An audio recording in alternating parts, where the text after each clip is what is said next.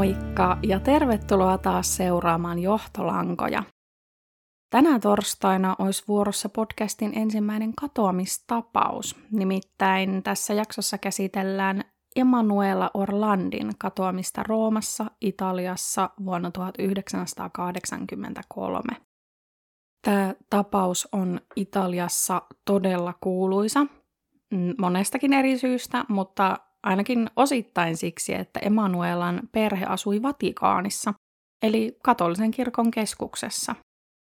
Katoamistapaus siis herätti tosi paljon huomiota, ja monet teoriat ja tutkimuslinjat tämän tapauksen ympärille liittyy nimenomaan Vatikaaniin ja sen salamyhkäisyyteen. Tässä Emanuelan tapauksessa on paljon jännittäviä käänteitä, jos näin voi sanoa, ja yhdessä artikkelissa kuvailtiinkin Emanuelan tapausta aika osuvasti Dan Brownin Da Vinci-koodin ja kummisedän yhdistelmäksi. Tästä koko keissistä on ihan lähtökohtaisesti aika paljon ristiriitaisia tietoja, mutta koitan pitää tämän mahdollisimman selkeänä ja rajaan myös tässä esittämieni juttuja sellaisiin mielestäni keskeisiin tutkimuksiin ja teorioihin. Heitän tähän nyt kyllä vielä disclaimerin, että mä oon käyttänyt tähän osittain italiankielisiä lähteitä, vaikka en osaa yhtään italiaa, joten käännösvirheitä ja sitä myöten pieniä jotain asiavirheitäkin voi esiintyä ihan minunkin puolestani, mutta on kyllä koittanut tarkistaa faktoja useasta eri lähteistä.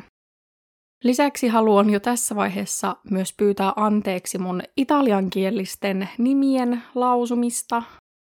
Yritän kyllä parhaani, mutta lopputuloksesta ei ole valitettavasti mitään takeita, että toivottavasti tätä nyt ei kuuntele kukaan superlahjakas italian kielen puhuja. Mutta aloitetaan nyt ihan alusta. Emanuela Orlandi oli siis syntynyt 14. tammikuuta 1968 ja oli katoamisensa aikaan 15-vuotias. Emanuela oli toisiksi nuorin vanhempiensa, Erkole ja Maria Orlandin yhteensä viidestä lapsesta. Emanuelalla oli kolme siskoa, joiden nimet olivat Natalina, Federica ja Maria Kristiina, ja yksi veli Pietro. Orlandin perhe siis asui Vatikaanin alueella, koska Emanuelan isä Erkole oli töissä Vatikaanissa. Tieto siitä, mitä hän teki työkseen, vaihtelee vähän lähteiden mukaan.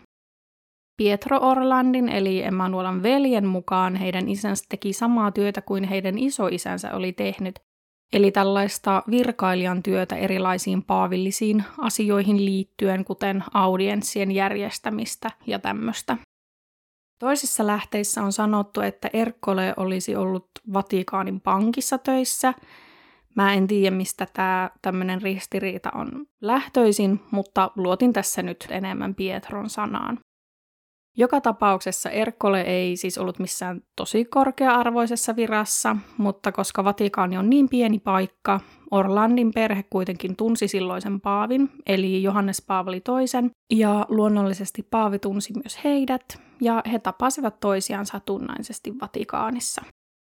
Koska Vatikaani ja sen historia liittyy aika oleellisesti tähän tapaukseen ja sen teorioihin, niin mä kerron nyt vähän Vatikaanista yleisellä tasolla ennen kuin siirrytään tuohon itse tapaukseen. Vatikaani on tosiaan teokraattinen valtio, katolisen kirkon keskus, jonka ylin valtion päämies on paavi. Ja tosiaan tuolloin vuonna 1983 paavina toimi Johannes Paavali II. Katolisen kirkon korkea-arvoisimmat henkilöt ja paavi muodostavat yhdessä pyhän istuimen, mikä sitten puolestaan hallinnoi Vatikaanin valtiota. Vatikaani on todella pieni, itse asiassa maailman pienin valtio, sillä sen pinta-ala on alle puoli neliökilometriä.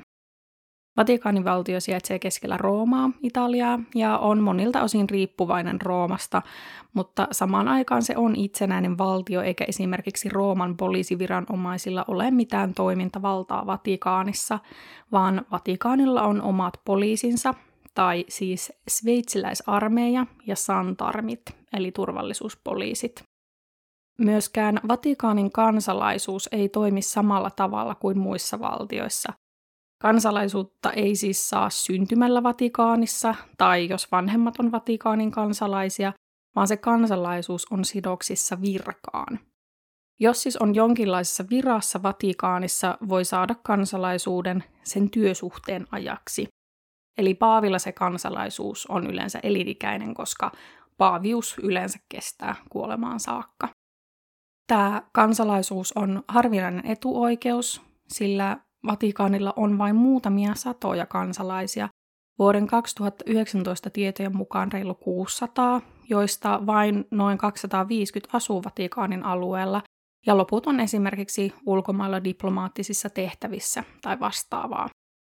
Vatikaanin alueella majailee toki muutakin henkilöstöä ja asukkaita, jotka eivät ole Vatikaanin kansalaisia, ja kaiken kaikkiaan siellä asuu noin 450 henkilöä. Ja itse asiassa sain tietää, että Vatikaanista puhuttaessa sen asukkaita ei sanota Vatikaanin kansalaisiksi, vaan alamaisiksi, mutta on tässä nyt puhunut kansalaisista, koska se on mulle ainakin selkeämpi käsite. Mutta joo, Orlandin perhe siis sai asua Vatikaanissa perheen isän työn vuoksi. Mä en saanut selville, oliko kellään tämän perheen jäsenistä sitä Vatikaanin kansalaisuutta vai asuivatko he vaan siellä. Emanuelan veljen Pietron mukaan perheen lapsilla esimerkiksi oli vapaa pääsy leikkimään Vatikaanin puutarhoihin. Pietron mukaan Vatikaani tuntui maailman turvallisimmalta paikalta asua, mikä on kyllä helppo uskoa, koska se on niin pieni, suljettu ja vartioitu paikka. Mä oon siis itse ollut Roomassa lomalla vuosia sitten ja silloin tuli käytyä nopeasti Vatikaanissakin. Mä en rehellisesti sanottuna muista siitä visiitistä ihan kauheasti, koska A, mulla on ihan kultakalan muisti, ja B, silloin oli ihan älyttömän kuuma päivä ja mulla oli ihan hirveä olo. Ja se on se, mikä on jäänyt päällimmäisenä mieleen siitä päivästä.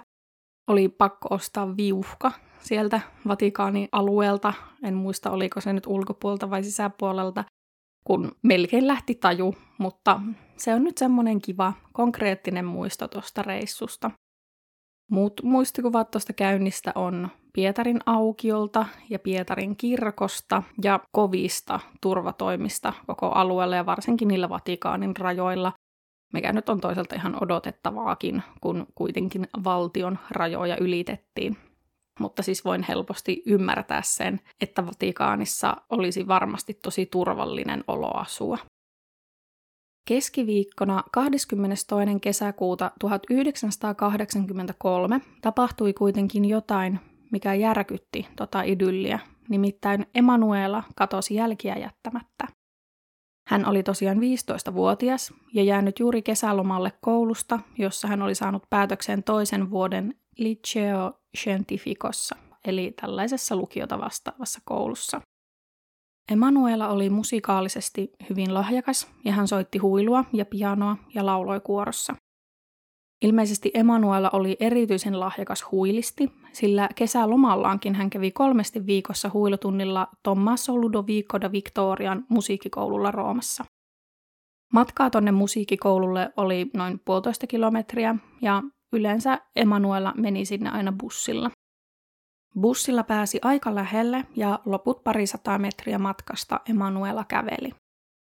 Emanuela oli itse asiassa pyytänyt isoveliltään Pietrolta kyytiä musiikkikoululle tuona kyseisenä kesänkuun päivänä, koska oli ollut niin kuuma, mutta Pietrolla oli ollut muuta tekemistä ja tästä oli tullut sitten riitaa sisarusten välille.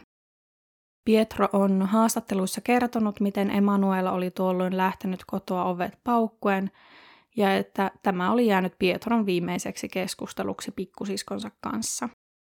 Tämä asia painaa Pietron mieltä vielä kaikkien näiden vuosien jälkeen. Emanuelan huilutunti oli tuona päivänä neljästä kuuteen, mutta hän oli vaikuttanut siltä, ettei oikein kyennyt keskittymään opetukseen ja olikin lähtenyt tunnilta vähän etuajassa, joskus varttia tai kymmentä vaille kuusi. Tuon jälkeen Emanuela oli soittanut puhelinkopista isosiskolleen Federikalle ja kertonut, että joku mies oli kadulla suht lähellä tätä koulua lähestynyt häntä ja tarjonnut hänelle töitä. Mies oli kuulemma Eivonin, eli tällaisen tunnetun kansainvälisen kosmetiikkaketjun edustaja. Eivonin tuotteita markkinoitiin ainakin ennen ovelta ovelle näiden Eivonin omien edustajien toimesta. Tämä mies oli ollut hyvin pukeutunut ja vaikuttanut luotettavalta ja mukavalta. Tämä mies oli tosiaan tarjonnut Emanuelalle töitä Eivonin mainosesitteiden jakajana muutaman päivän päästä järjestettävässä muotinäytöksessä. Palkkioksi tästä parin tunnin hommasta mies oli luvannut 375 000 liiraa, mikä vastaisi nykyään ilmeisesti noin 800 euroa, eli palkka olisi ollut todella hyvä, siis aivan epäilyttävän hyvä. Emanuela oli luonnollisesti ollut tosi kiinnostunut tästä tarjouksesta ja sanonut siskolleen Federikalle puhelimessa, että tämä mies odottaisi Emanuelaa kello seitsemän aikaan koulun lähettyvillä, jos hän haluaisi ottaa tämän tarjouksen vastaan. Federikalla oli vissiin ihan henkilökohtaista kokemusta Eivonin myyntityöstä, ja tämä tarjous oli saanut hänet hyvin epäileväiseksi. Federica oli vastannut, että Emanuelan kannattaisi keskustella asiasta heidän vanhempiensa kanssa ennen kuin lupautuu mihinkään. Tämä puhelu oli viimeinen kerta, kun kukaan Orlandin perheestä puhui Emanuelan kanssa. Emanuelan oli jonkun lähteen mukaan pitänyt tavata siskonsa Maria Kristiina johonkin tiettyyn aikaan Rooman oikeustalon edessä, mutta hän ei ollut ilmestynyt paikalle. Mä en tiedä, johtuuko se siitä, että tästä tapauksesta on niin kauan vai mistä, mutta monista tapahtumista ja tiedoista on tosiaan monia eri versioita, kuten just tuosta Emanuelan isän työstä. Myös siitä, mitä tapahtui tuon puhelun jälkeen, on parikin eri versiota, mutta koitan nyt kertoa vain sellaisen yhtenäisen linjan, että tästä ei tulisi liian sekavaa selostusta. Joka tapauksessa Emanuela oli liikkeellä parin kaverin kanssa, jotka ilmeisesti kävivät samaa musiikkikoulua. Emanuela oli tuon puhelun jälkeen kertonut myös näille kavereilleen, että hän oli saanut tällaisen houkuttelevan työtarjouksen, ja tarinan versioista riippuen oli käynyt joko niin, että kaverit olivat myös neuvoneet Emanuelaa puhumaan asiasta vanhempien kanssa ennen tämän työn hyväksymistä, tai sitten niin, että Emanuela oli itse sanonut puhuvansa vanhempiensa kanssa ensin. Joka tapauksessa oli vaikuttanut siltä, että Emanuela ei menisi tapaamaan tätä Eivon miestä. Tämän jälkeen, noin puoli kahdeksan aikaan illalla, kaikki tytöt olivat lähteneet koteihinsa. Nämä Emanuelan ystävät olivat nousseet busseihin, mutta Emanuela oli jäänyt vielä pysäkille, ja toinen näistä Emanuelan kavereista oli viimeinen, joka hänet näki. Joidenkin lähteiden mukaan tuo ystävä olisi nähnyt, että Emanuela olisi jäänyt juttelemaan jonkun naisen kanssa, jolla oli punaiset kiharat hiukset. On kuitenkin arveltu, että hän olisi ollut todennäköisesti vain joku musiikkikoulun oppilas tai opettaja. Tämän hetken jälkeen Emanuelasta ei siis ole mitään vahvistettuja havaintoja, joten hänen katoamishetkenään pidetään kello 19.30 kesäkuun 22. päivänä vuonna 1983. Katoamishetkellä Emanuelalla oli yllään valkoinen teepaita, farkut ja tennarit. Hänellä oli pitkät, suorat, tummat hiukset ja hän oli noin 160 senttimetriä pitkä. Emanuelan perhe huolestui heti, kun hän ei palannut kotiin huilutunnilta – ja he lähtivät etsimään häntä musiikkikoululta ja sen ympäristöstä. He ottivat myös yhteyttä koulun johtajaan sekä Emanuelan kavereihin ja luokkatovereihin, mutta kukaan ei ollut nähnyt Emanuelaa tai tiennyt mitään. Natalina Orlandi, vanhin Emanuelan sisaruksista, otti pian yhteyttä Rooman poliisiin ja ihan aluksi katoamiseen suhtauduttiin sellaisella perinteisellä kädenheilautuksella, että ehkä Emanuela oli vain kavereidensa kanssa ja unohtanut ilmoittaa kotiin. Emanuela kuitenkin todettiin virallisesti kadonneeksi 23. kesäkuuta, eli tämän katoamispäivän jälkeisenä aamuna.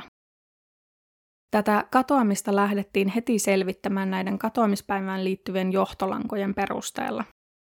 Pakko oli heittää tähän toi johtolankoja, koska tajusin, että mä ole oikeasti käyttänyt sitä varmaan yhtään kertaa näissä jaksoissa niin, etten puhuisi podin nimestä. Mutta niin, selvisi siis, että sekä poliisi että liikennepoliisi olivat nähneet Emanuelan näköisen nuoren naisen juttelemassa itseään vanhemman miehen kanssa. Nämä viranomaiset osasivat antaa miehestä tosi tarkan kuvauksen. Mies oli ollut noin 35-40-vuotias, hoikka ja kaljuuntuva. Hän oli ollut tyylikkäästi pukeutunut ja kantanut mukanaan jonkinlaista salkkua tai laukkua.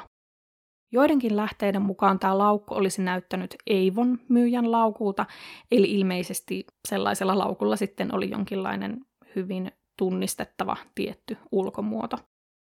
Tämän miehen oli nähty nousevan maastonvihreän BMW Touring-mallisen auton kyytiin. Tästä luonnollisesti laskettiin 1 plus 1 ja pääteltiin, että tämä Eivon kosmetiikka-edustaja ja tämä BMW-mies olisivat yksi ja sama henkilö.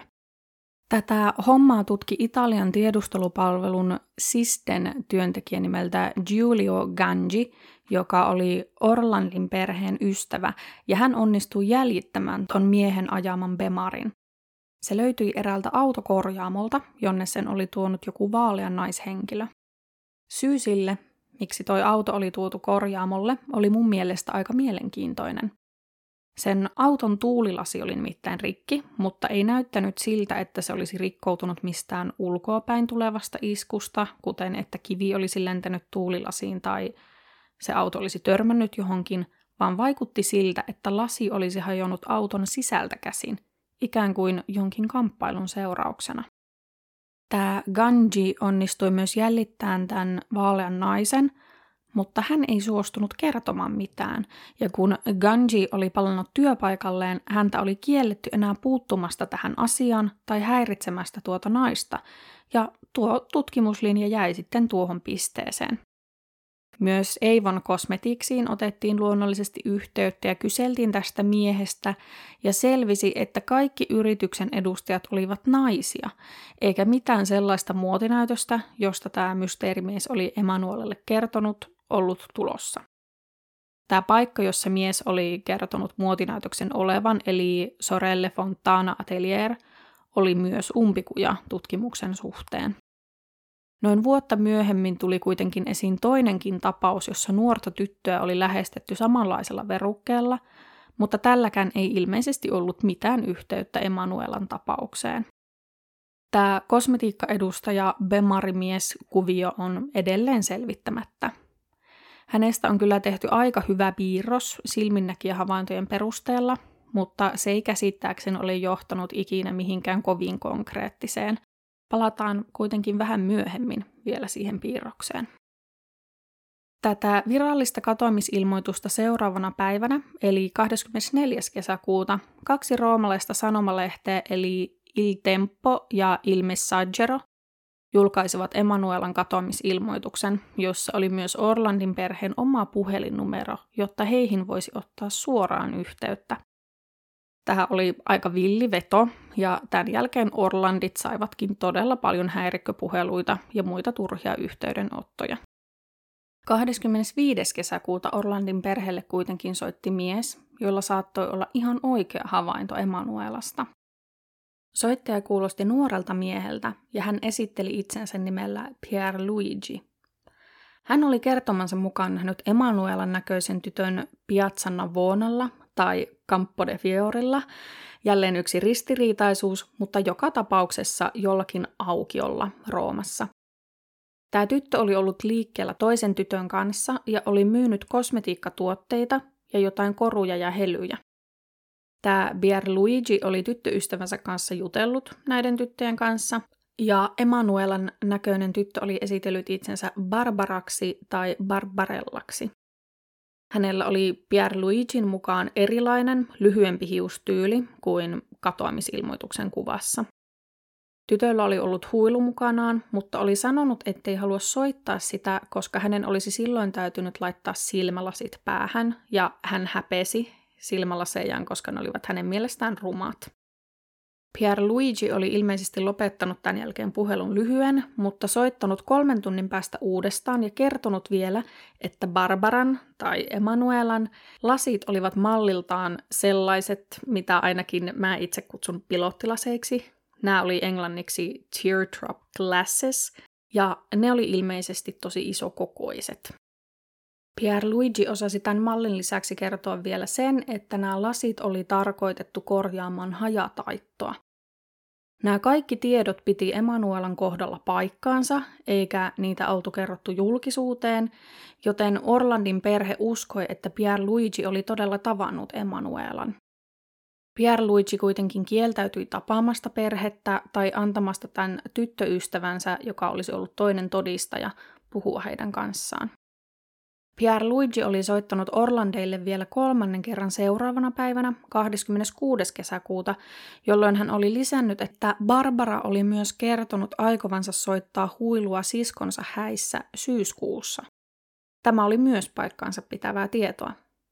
Puhelussa Pierluigi oli kertonut olevansa 16-vuotias, mutta ei edelleenkään suostunut tapaamaan ketään viranomaisia tai Orlandin perheen jäseniä. Pierluigin henkilöllisyys jäi siis lopulta mysteeriksi. Emanuela oli selvitysten mukaan todella tuntenut jonkun Pierluigi-nimisen pojan, mutta hän ei ollut ollut Roomassa Emanuelan katoamisen aikaan. Seuraavaksi 28. kesäkuuta perheeseen oli yhteydessä itsensä Marioksi esitellyt mies, joka kertoi nähneensä Emanuelan näköisen Barbarellaksi itseään kutsuneen tytön omistamassaan baarissa. Barbarellan seurassa oli ollut mies ja toinen tyttö, ja he olivat myyneet kosmetiikkaa. Marion mukaan Barbarella oli kertonut karanneensa kotoaan, koska oli kyllästynyt arjen yksitoikkoisuuteen, mutta suunnitteli palaavansa kotiin siskonsa häihin.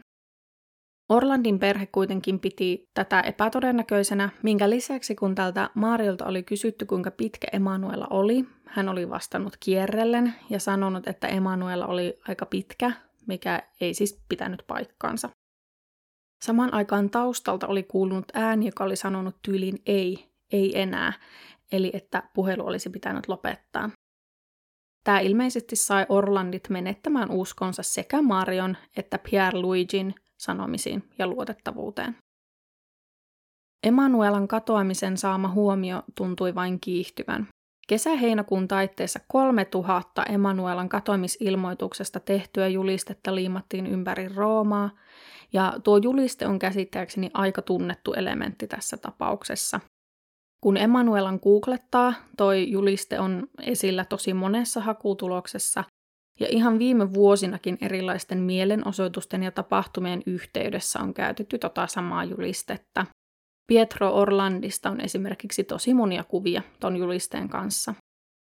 Paavi Johannes Paavali II oli ollut matkalla Puolassa Emanuelan kadotessa, mutta häntä oli informoitu välittömästi tästä katoamisesta. Palattuaan Vatikaanin heinäkuun alussa Paavi vetosi jonkun julkisen puheensa yhteydessä Emanuelan katoamisesta vastuussa oleviin henkilöihin ja pyysi, että Emanuela saisi palata turvallisesti kotiin. Näin ollen Paavi siis toi julkisesti esiin sen mahdollisuuden, että Emanuela olisi mahdollisesti siepattu, eikä vain kadonnut, ja itse asiassa syytti kansainvälistä terrorismia Emanuelan katoamisesta. Ja no, toi mahdollisuus oli ehkä tässä väärä sana, sillä Paavin mielestä tuo kidnappaus oli ilmeisesti totuus, eikä vain yksi mahdollisuuksista. Paavi kertoi tuntevansa Emanuelan ja Orlandit henkilökohtaisesti, ja hän puhui Emanuelasta julkisesti yhteensä ilmeisesti kahdeksan kertaa, eli aika usein.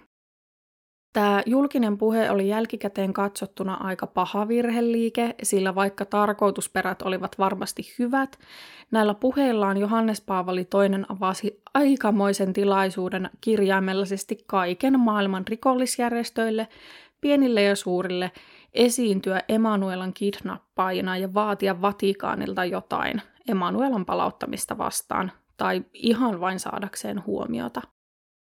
Samaan aikaan se, että Paavi syytti kansainvälistä terrorismia Emanuelan kohtalosta herätti epäilyksiä siitä, että Vatikaanissa tiedettiin asiasta enemmän kuin mitä haluttiin kertoa.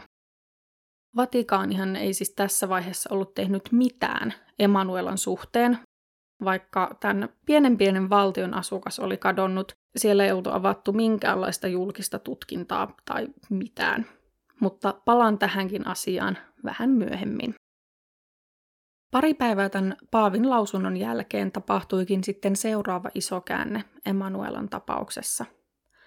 Orlandin perheelle, uutistoimistoihin sekä Vatikaaniin alkoi tulla anonyymejä puheluita, joiden soittaja sanoi, että Emanuela oli kidnappattu ja hänen järjestönsä hallussa. Viranomaiset antoivat tälle soittaneelle miehelle lempinimen L'Americano, eli amerikkalainen, sillä hän puhui italiaa ulkomaalaisittain vähän kuin jenkkiaksentilla. Tämä amerikkalainen vaikutti tutkijoiden mielestä suht sivistyneeltä. Hän puhui useita eri kieliä ja hänellä oli paljon tietoa eri asioista, esimerkiksi Vatikaaniin liittyen. Amerikkalainen soitteli useita kertoja ja alkoi vaatia Mehmet Ali Akchan vapauttamista Emanuelan vapautta vastaan. Akça oli turkkilainen terroristi, joka oli kaksi vuotta aiemmin, toukokuussa 1981, yrittänyt murhata Paavi Johannes Paavali toisen ampumalla häntä useita kertoja Vatikaanin Pietarin aukiolla. Paavi oli tosiaan selvinnyt tästä ja Akça oli luonnollisesti vangittu Italiassa. Näin ollen Paavin murhayritys kytkeytyi tähän Emanuelan tapaukseen ja nämä Paavin julkisuudessa antamat lausunnot kansainvälisestä terrorismista katoamisen takana saivat uutta pontta. Tämä amerikkalainen kertoi, että aiemmin soitelleet Pierre Luigi ja Mario olivat hänen järjestönsä jäseniä ja antaneet tietoa, joka osoitti Emanuelan olevan järjestön hallussa – Amerikkalainen myös soitti Orlandin perheelle puhelimessa nauhoitteen, jossa oli Emanuelalta kuulostavan nuoren naisen puhetta. Se oli siis joku pätkä, jossa naisääni toisti kuusi kertaa Emanuelan koulun nimen ja että on menossa sinne kolmannelle luokalle. Joku tämmöinen lyhyt lause. Eli vaikka se kuulosti Emanuelan ääneltä, esimerkiksi hänen perheensä mielestä, se ei ollut mikään vankka todiste siitä, että Emanuela olisi tämän järjestön vankina, ja epäiltiin, että nauhoit oli tehty jossain ihan muussa yhteydessä. Amerikkalainen kuitenkin toimitti muutakin materiaalia, kuten valokopion Emanuelan musiikkikoulun henkilökortista sekä jonkun musiikkikoulun laskun maksukuitin, ja myöhemmin myös valokopioituja nuotteja kappaleesta, jota Emanuela oli harjoitellut ennen katoamistaan. Kaikki nämä todella oli asioita, joita Emanuelalla olisi ollut katoamishetkellä mukanaan. Amerikkalainen kuitenkin toimitti vain valokopioita niistä, eikä alkuperäisiä. Eli spekuloitiin, että hän olisi voinut saada kaiken materiaalin vaikka sieltä musiikkikoululta. Amerikkalaiselle avattiin hänen vaatimuksestaan jopa suora linja Vatikaaniin heinäkuussa 1983, ja hän soitteli Vatikaaniin ja Orlandin perheelle yhteensä 16 puhelua, kaikki tietysti puhelinkopeista, ja esitti näitä erilaisia todisteita siitä, että Emanuela oli hänen edustamansa järjestön hallussa, ja antain vaatimuksia Mehmet Ali Akchan vapauttamiseen liittyen. Rooman poliisivoimat käytti todella paljon resursseja tyyliin Rooman kaikkien puhelinkoppien salakuuntelun ja valvontaan ja vastaavaan saadakseen tämän soittelijan kiinni, mutta häntä ei pystytty jäljittämään. Ilmeisesti tämä niin kutsuttu amerikkalainen oli ohjannut vain puhelunsa noiden puhelinkoppien kautta, vaikka oli todellisuudessa soitellut jostakin muualta. Tämä oli 80-luvulla aika harvinaisen edistynyttä toimintaa, ja tutkijoiden mukaan tuki sitä teoriaa, että kyseessä nimenomaan olisi joku rikollisjärjestö tai vastaava NS-korkeampi taho, jolla olisi resursseja moiseen, sillä tuohon aikaan ainoastaan isoilla rikollisjärjestöillä ja tyylin tiedustelupalveluilla oli mahdollisuuksia tehdä noin. Noiden Vatikaaniin valtiosihteerille soitettujen puheluiden sisältö ei tietääkseni ole yleistä tietoa. Tämä homma ei kuitenkaan edennyt oikein mihinkään, sillä yhdenkään näistä amerikkalaisen lähettämistä todisteista ei katsottu olevan erityisen pitävä, ja joo, eihän ne sinänsä todistaneetkaan mitään. Poliisi pyysi kidnappaajaa lähettämään konkreettisia todisteita, kuten videomateriaalia Emanuelasta, mutta mitään ei toimitettu.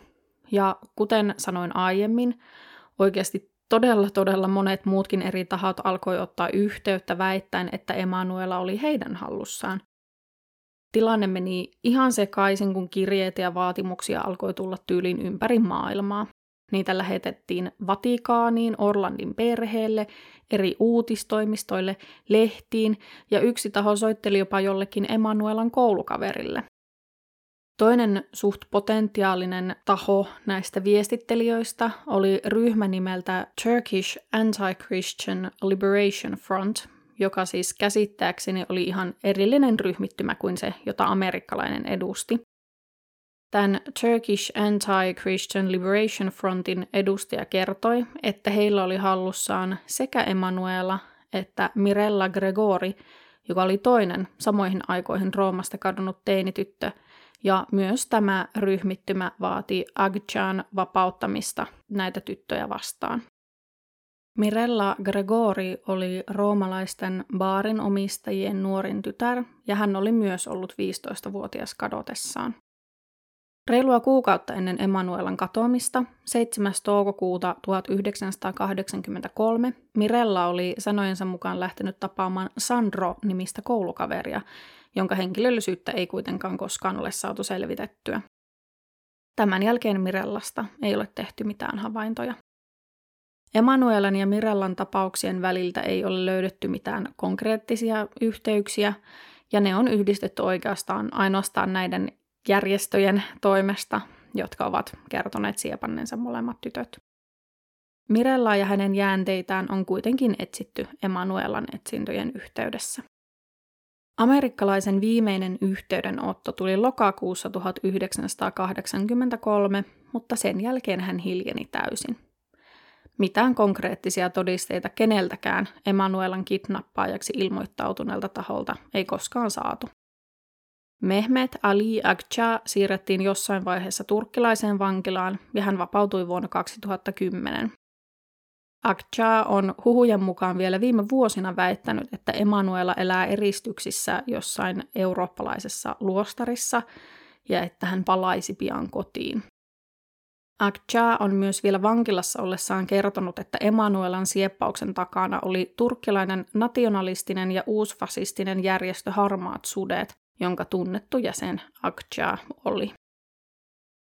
Myöhemmin eräs Stasin eli entisen Itä-Saksan salaisen palvelun tiedusteluupseeri on paljastanut, että Itä-Saksa kulma kirjoitteli näitä kirjeitä tämän Turkish Anti-Christian Liberation Frontin nimissä vahvistaakseen Akchan yhteyttä tuohon Paavin murhayritykseen tällaisena kristinuskon vastaisena hyökkäyksenä sen sijaan, että sitä yhdistettäisiin Bulgaariaan ja sitä kautta Neuvostoliittoon.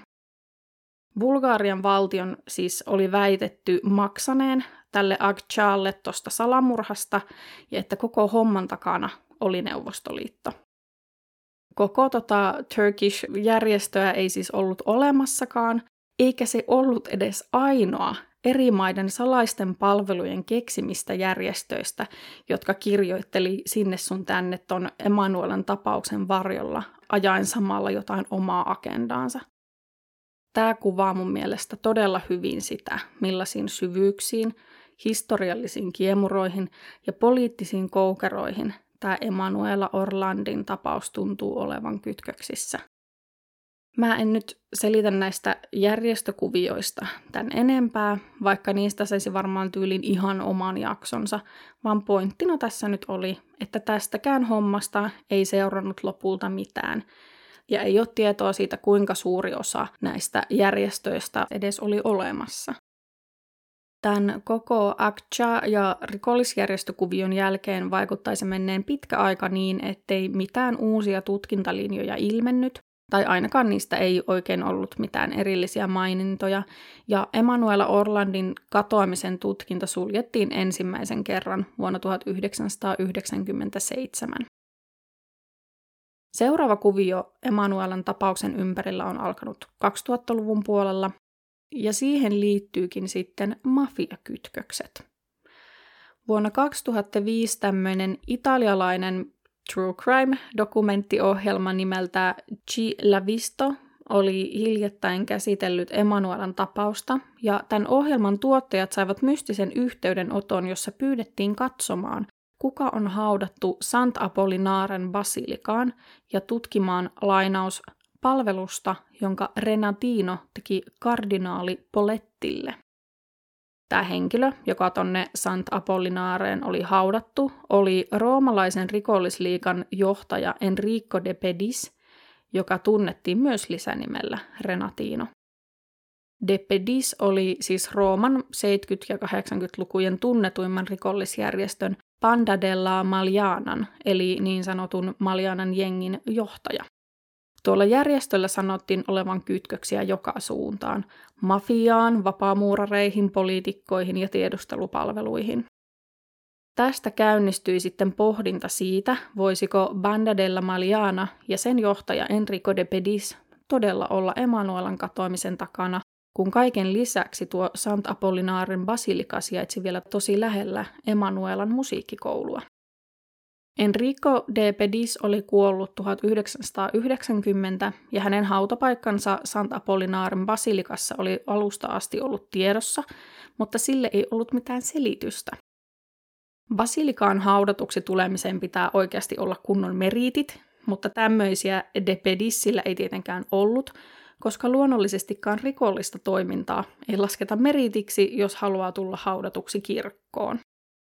Oli siis lähtökohtaisesti hyvin erikoista, että rikollispomo Depedis oli haudattu ton kirkon kryptaan, jossa muuten oli erilaisten korkea-arvoisten katolisten pappien ja muiden tärkeiden henkilöiden hautapaikkoja. Myöhemmin selvisi, että tämän de Pedissin leski oli ilmeisesti miehensä kuoleman jälkeen maksanut kardinaali Polettille, joka siis mainittiin tuossa mystisessä viestissä, ja joka oli tuohon aikaan toiminut korkeassa virassa katolisessa kirkossa, niin hänelle miljardi liiraa siitä, että De Pedis saisi hautapaikan tuolta Sant Apollinaaresta. Kardinaali oli sitten hyväksynyt tämän ja ottanut lahjukset vastaan kuulemma rahoittaakseen tuon kirkon kunnostusta. No mutta mitä tekemistä tällä rikollispomolla oli Emanuelan kanssa? Banda della Malianan järjestöllä oli ilmeisesti ollut kytköksiä Banco Ambrosianoon, eli italialaiseen pankkiin, joka oli kaatunut vuonna 1982. Tämä pankki puolestaan oli ollut kytköksissä Vatikaanin pankkiin, joka oli tämän Ambrosianon pankin pääosakkeen omistaja. Tämä Panda della Maliana, eli tämä rikollisjengi, oli menettänyt sievoisen summan rahaa ton Ambrosianon kaatuessa, joten tämä järjestö lähti sitten perimään rahojaan takaisin Vatikaanin pankin kautta. Ja tämä olisi ollut se syy Emanuelan sieppaamiselle. Ilmeisesti De Pedis oli siepannut ja tappanut Emanuelan yrittääkseen pakottaa Vatikaanin maksamaan takaisin nämä rahat, joita tämä järjestö oli siihen pankkiin sijoittanut. Emanuela olisi valikoitunut kohteeksi siksi, että hän perheinen asui Vatikaanissa ja oli Paavin henkilökohtaisia tuttuja. Tuo aiempi vihje palveluksesta, jonka Renatino teki kardinaali Polettille, saattoi siis viitata siihen suureen kardinaalille maksettuun rahasummaan, tai siihen, että erään Malianan jengin jäsenen mukaan tämä hautapaikka Sant Apollinaaressa oli De Pedissin palkinto siitä, että hän lopetti nämä Vatikaanin kohdistamansa hyökkäykset, joihin tämä Emanuelan sieppaaminen siis lukeutui. Tämä koko kuvio on tosi monimutkainen ja sekava, mutta mä toivon, että mä pystyin selittämään sen tarpeeksi ymmärrettävästi. Näihin samoihin aikoihin, kun tota Sant Apollinaaria tutkittiin, eli noin 25 vuotta Emanuelan katoamisen jälkeen, tämän Debedissin entinen tyttöystävä tai rakastaja Sabrina Minardi astui esiin ja halusi jakaa oman tarinansa. Minardin mukaan Debedis oli tosiaan siepannut Emanuelan ja pitänyt häntä vankina, kunnes oli jonkin ajan päästä hävittänyt hänen ruumiinsa heittämällä sen säkissä betonimyllyn jollain syrjäisellä rakennustyömaalla, ja tämä Minardi oli todistanut tätä tapahtumaa. Depedis oli kuulma toiminut Vatikaanin pankin silloisen johtajan, arkkipiispa Paul Marsinkusin käskystä, ja tämä arkkipiispa oli kuulma itsekin henkilökohtaisesti käynyt tapaamassa Emanuelaa vankeuden aikana ja ilmeisesti jopa hyväksi käyttänyt häntä seksuaalisesti. Tämä Minardin antama todistajan lausunto oli monilta osin sopiva, ja siihen esimerkiksi pystyttiin yhdistämään tämä Pemarimiehestä tehty piirros, sillä se muistutti huomattavasti Enrico de Pedissiä.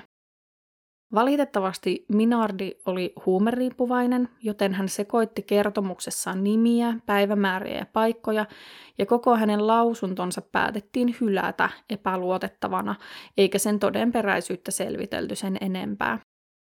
Tämä on sellainen homma, mitä monet olisi halunneet selvitellä lisää, mutta mua kyllä vähän jäi mietityttämään, että miksi Minardi halusi just tuossa vaiheessa tuoda sen asian esiin. Myöskään tuosta Sant Apollinaaren haudasta ei löytynyt mitään Emanuelaan viittaavaa, kun se tutkittiin vuonna 2012. De Pedis olisikin lausuntojen mukaan hankkiutunut eri tavalla eroon Emanuelan ruumiista, eli ei ollut sinänsä yllätys, ettei Emanuelasta löydetty jälkiä tuolta kryptasta, mutta mietityttäähän se, että miksi vihje sitten ohjasi siihen suuntaan. En tiedä kiinnitittekö huomiota, mutta toi eka vihje tuosta haudasta tuli vuonna 2005 ja se avattiin vasta 2012. Kesti siis todella pitkään saada nämä tiedot Enrico de Pedissin haudan sisällöstä ja kaikesta tästä. Emanuelan veli Pietro johti Sant Apollinaaren pihalla järjestettyjä mielenosoituksia, joissa hautaa vaadittiin avattavaksi, ja alkoi jälleen liikkua huhuja siitä, että Vatikaanissa tiedettiin asiasta jotain ja jotain haluttiin peitellä, kun hautaa ei haluttu avata pitkään aikaan. Sant Apollinaaren haudan avaaminen herätti taas uutta kiinnostusta Emanuelan tapausta kohtaan. Monestihan kiinnostus tämmöisiä vanhoja tapauksia kohtaan vähän aaltoilee, että on aikoja milloin niistä ei oikein puhuta ja sitten tulee jotain uutta infoa ja kiinnostus taas herää. Niinpä viimeiset käänteet Emanuela Orlandin tapauksesta on saatu ihan parin kolmen vuoden sisällä. Vuonna 2018 pyhän istuimen Rooman suurlähetystöstä eli apostolisesta nuntiatuurista löydettiin remontin yhteydessä ihmisen jäänteitä, joiden välittömästi spekuloitiin kuuluvan Emanuelalle tai Mirella Gregorille. Ne kuitenkin todettiin pian liian vanhoiksi kuuluakseen kummallekaan tytöistä, minkä lisäksi ne olivat miehen luita. Eli Orlandin perhe ehti saada jälleen kerran turhaa toivoa siitä, että Emanuelan tapaus ratkeaisi. Kuitenkin samoihin aikoihin, joskus 2018-2019, Orlandin perhe sai asianajajansa kautta kirjeen. Kirjeessä oli kuva enkelipatsaasta ja lyhyt teksti, jossa sanottiin, että jos haluatte löytää Emanuelan, etsikää sieltä, minne enkeli katsoo. Tämä kuvan enkelipatsas pystyttiin tunnistamaan samaksi, joka sijaitsi Vatikaanin Teutonien hautausmaalla. Teutonien hautausmaa on siis enimmäkseen saksalaisten katolilaisten hautausmaa, jonne on haudattu hyvin korkea-arvoisiakin henkilöitä, ja se sijaitsee ihan Pietarin kirkon vieressä. Pietro Orlandin mukaan tämä kirje ei ollut ainoa Teutonien hautausmaalle osoittava vinkki, vaan Vatikaanissa oli kuulemma kiernyt jo pitkään huhuja siitä, että Emanuela voisi olla haudattuna kyseiseen paikkaan. Nämä huhut perustui ilmeisesti ainakin osittain siihen, että joku oli jättänyt säännöllisesti kukkia ja kynttilöitä tonne hautausmaalle, vaikka haudat siellä olivat satoja vuosia vanhoja, ja tämä toiminta oli herättänyt huomiota. Kesällä 2019 Vatikaani antoi luvan avata kaksi hautaa tuolta hautausmaalta, juurikin kohdasta, johon enkelipatsaan katse kohdistui. Nämä kaksi hautaa kuuluivat 1800-luvulla kuolleille saksalaisille prinsessoille, prinsessa Sofia von Hohenlohe Waldenburg Bartensteinille sekä herttuatar Charlotte Frederica zu Mecklenburg Schwerinille. Nyt oli melkoiset nimet lausua ja anteeksi, jos meni ihan päin hongia. Kokonainen tiimi kokoontui avaamaan näitä hautoja 11. heinäkuuta 2019 tutkiakseen niistä paljastuvia luita. Myös Pietro Orlandi oli paikalla odottamassa, että josko Emanuelan kohtalo selviäisi vihdoinkin. Samoin odotti koko Italia ja Vatikaanin ympäristö pursuili toimittajia. Kun haudat avattiin, yllätys ja järkytys oli suuri, kun ne paljastuivat tyhjiksi. Hautojen marmoristen kansilaattojen alta ei löytynyt muuta kuin multaa ja maa-ainesta. Niistä ei siis löytynyt Emanuelaa, mutta ei myöskään näiden prinsessojen arkkuja tai jäännöksiä.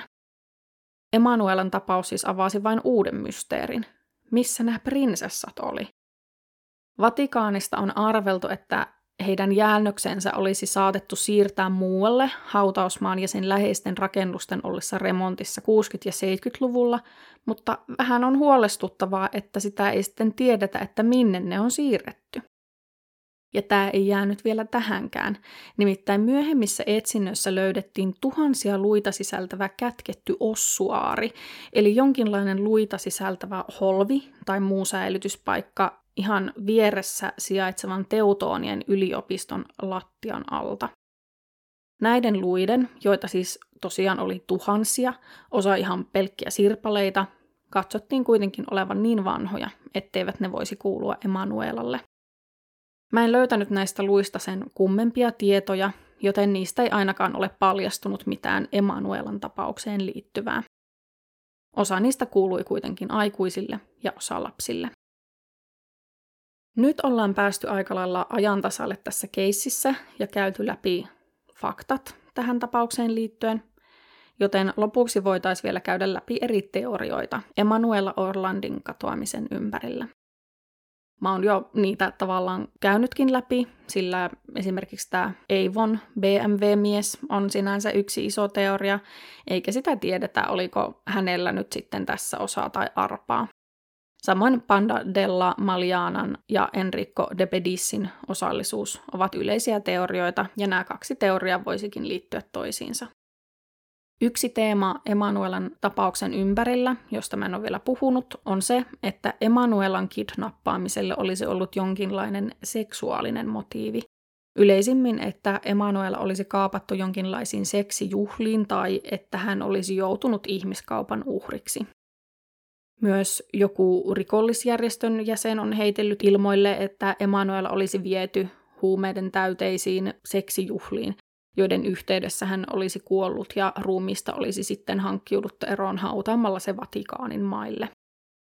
Myös katolisen kirkon edesmennyt johtava manaaja, isä Gabriele Amort, on kertonut oman mielipiteensä siitä, mitä Emanuelelle oli tapahtunut.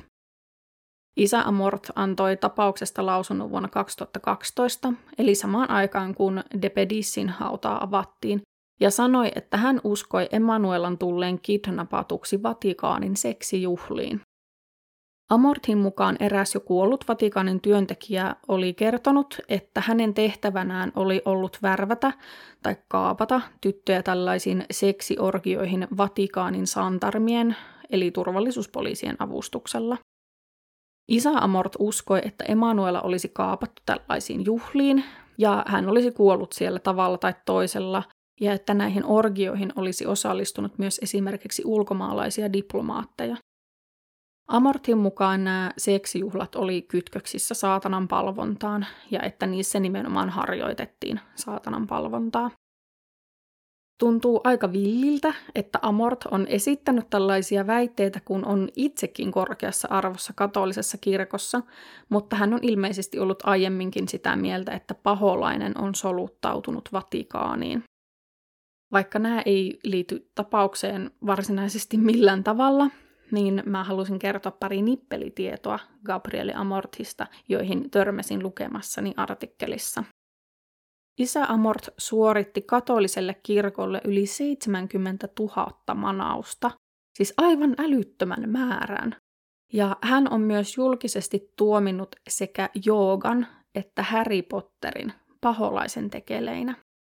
Vatikaani ei ole kommentoinut mitenkään näitä Amortin sanomisia Emanuelan kohtaloon liittyen. Vatikaanista puheen ollen, Vatikaanin ja katolisen kirkon osuus tässä tapauksessa on tietenkin puhuttanut kovasti. Usean otteeseen tutkinnan aikana on vaikuttanut ilmeisesti siltä, että Vatikaani tietää enemmän kuin kertoo, ja varsinkin Pietro Orlandi on syyttänyt Vatikaania asioiden salailusta. Ja onhan tässä, mitä mä oon kertonut, niin jo ollut monenlaista salailua, Prinsessojen haudat olivatkin tyhjiä ja syyt mafiapomon kirkkoon hautaamiselle oli myös salattu.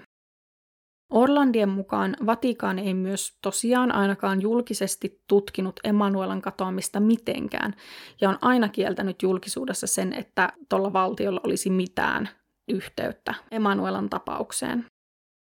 Vatikaani ei ole myöskään millään tavalla auttanut tutkintojen edistämisessä, ennen kuin antoivat luvan avata ne kaksi prinsessujen hautaa, ja siinä vaiheessa Emanuelan katoamisesta oli kulunut jo 36 vuotta.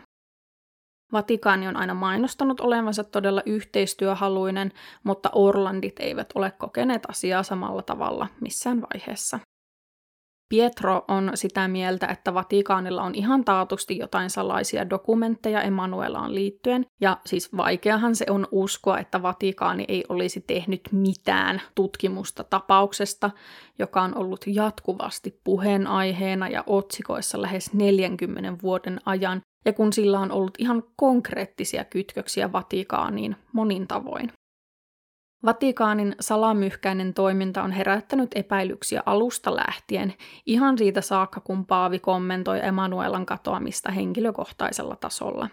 Paavihan tuossa yhteydessä tuomitsi sen kansainväliseksi terrorismiksi, minkä jälkeen monenlaiset eri järjestöt alkoivatkin ottaa yhteyttä Vatikaaniin ja Orlandeihin väittäen kidnappanneensa Emanuelan, Todennäköisimpänä näistä on jälkikäteen pidetty tätä Harmaat sudet järjestöä, jolla oli yhteys Mehmet Ali Akchan, Paavin kimppuun hyökänneeseen henkilöön. Mitä tietoa Paavilla oli, että hän yhdisti niin nopeasti Emanuelan katoamisen terrorismiin? Ja vielä vähän Vatikaanin touhuihin liittyen. Vuonna 2017 julkisuuteen itse asiassa vuodettiin Vatikaanista peräisin oleva muutaman sivun mittainen dokumentti, jonka aiheena oli tyylin Emanuela Orlandista Vatikaanille aiheutuneet kulut. Ja siinä oli sitten monta sivua laskelmia tyyliin kynekologikäynneistä Lontoossa ja lopussa maininta jostain lopullisesta hävittämisestä. Tämä dokumentti todettiin hyvin nopeasti väärännökseksi ja vielä aika huonoksi sellaiseksi, mutta se herätti jälleen uusia kysymyksiä. Kuka sen oli tehnyt ja miksi? Muutenkin Emanuela Orlandin tapauksen on liittynyt paljon tällaisia vääriä johtolankoja, joiden avulla on tunnuttu haluavan hyötyä tuosta katoamisesta jollain tavalla, tai joiden avulla on paljastettu jotain muuta, mikä ei ole sitten liittynyt Emanuelaan millään tavalla. Ensin oli kaikki ne järjestöt, joiden avulla yritettiin saada Vatikaanilta sitä tai tätä tai rakentaa erilaisia poliittisia narratiiveja. Sitten oli se Depedissin haudan avaaminen, mistä nyt ei tiedetä, että liittyykö se Emanuelaan lopulta vai ei, vai oliko tarkoitus paljastaa jotain muuta. Prinsessujen haudan avaaminen ei myöskään johtanut Emanuelan jäljille, mutta se on vielä mysteeri, että mitä sillä sitten oikein haluttiin kertoa. Tämä on niin mystinen ja monimutkainen keissi, huhhuh. Tänä päivänä Pietro on noin kuusikymppinen ja etsii edelleen sinnikkäästi siskoaan. Katsomassani dokumentissa Pietro kertoi, että hän oli kokenut Emanuelan itselleen kaikista siskoistaan läheisimmäksi ja että Emanuela oli opettanut hänelle pianon soittoa ja he olivat harjoitelleet nimenomaan Chopinin nocturnen soittamista. Harjoitukset olivat jääneet kesken, koska Emanuela oli kadonnut. Emanuela olisi nyt 53-vuotias ja Pietro etsii häntä edelleen sillä oletuksella, että hän olisi hengissä. Se on ehkä epätodennäköistä, mutta ei mahdotonta. Mä todella toivon, että Emanuelan tapaus selviäisi jollain tavalla vielä ja että Orlandin perhe saisi asian suhteen rauhan. Siinä oli suht pähkinänkuoressa Emanuela Orlandin tapaus huvittavaa sanoa pähkinänkuoressa, kun mä oon tässä vaiheessa nauhoittanut jo yli tunnin, mutta tarkoitan, että tästä olisi löytynyt materiaalia vielä vaikka kuinka. Mä toivon, että mä saan kertoa mahdollisimman totuudenmukaisen tarinan, sillä kuten sanoin, lähteiden välillä oli paljon ristiriitoja, ja välillä mä en vaan oikein tiennyt, että mikä oli se oikea versio. Mä en tiennyt läheskään kaikkia näitä yksityiskohtia, twistejä tästä keissistä, kun mä lähdin tekemään tätä jaksoa. Ja tuntui, että mä putosin oikein semmoisen kunnon madon reikään tätä tutkiessani. Musta tuntuu, että mä oon sanonut tämän tosi monen tapauksen kohdalla, mutta tämä on ehkä oikeasti uskomattomin ja monimutkaisin, mihin mä oon koskaan törmännyt. Siis tähän liittyy niin paljon kaikkea. Mä en oikein itsekään tiedä, että mitä mä tästä ajattelen. Ois kiva kuulla teidän ajatuksia siitä, että mitä Emanuelelle on oikein tapahtunut. Mä uskon ainakin sen, että Emanuela on siepattu, eli en ajattele, että hän olisi kadonnut omasta tahdostaan. Suuressa mittakaavassa olisi varmaan todennäköisempää, että Emanuela olisi joutunut ihan jonkun satunnaisen tyypin uhriksi ja kaappaamaksi, mutta tähän liittyy niin paljon kaikkea, että mä melkein vähän väkisinkin uskon, että tämä homma on tavalla tai toisella kytköksissä Vatikaaniin. Ehkä niin, että Emanuelan asuinpaikka ja hänen perheensä asema Vatikaanissa on ollut vaikuttava tekijä siihen, että miksi hänet on kaapattu. Se Bemari-mies kautta Eivon edustaja liittyy mun mielestä aika varmasti tähän keissiin. Ja sitä myötä Enrico de Pedis ja Panda della Maliana kuvio voisi olla aika vahva mahdollisuus. Mä oon laittanut kuvia tähän tapaukseen liittyen Podin Instaan, at Johtolankoja podcast, ja sinne voi tosiaan heittää kommenttia vaikka siitä, että mitä just sä uskot Emanuelalle tapahtuneen. Viestiä voi laittaa myös sähköpostitse osoitteeseen johtolankojapodcast at gmail.com. Vielä tähän loppuun mä haluan sanoa, että mä oon nyt tehnyt tätä podcastia aika lailla kaksi kuukautta. Mä nimittäin julkaisin ensimmäisen jakson 16. syyskuuta.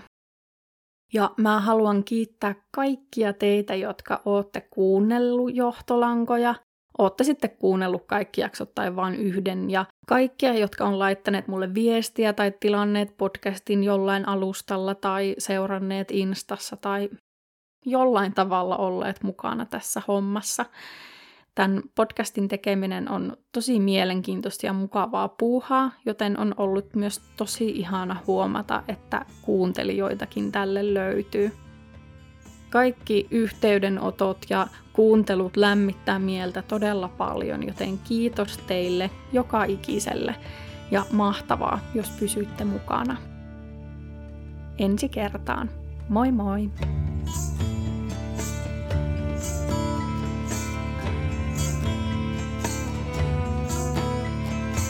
Under a darkened moon, she captures me.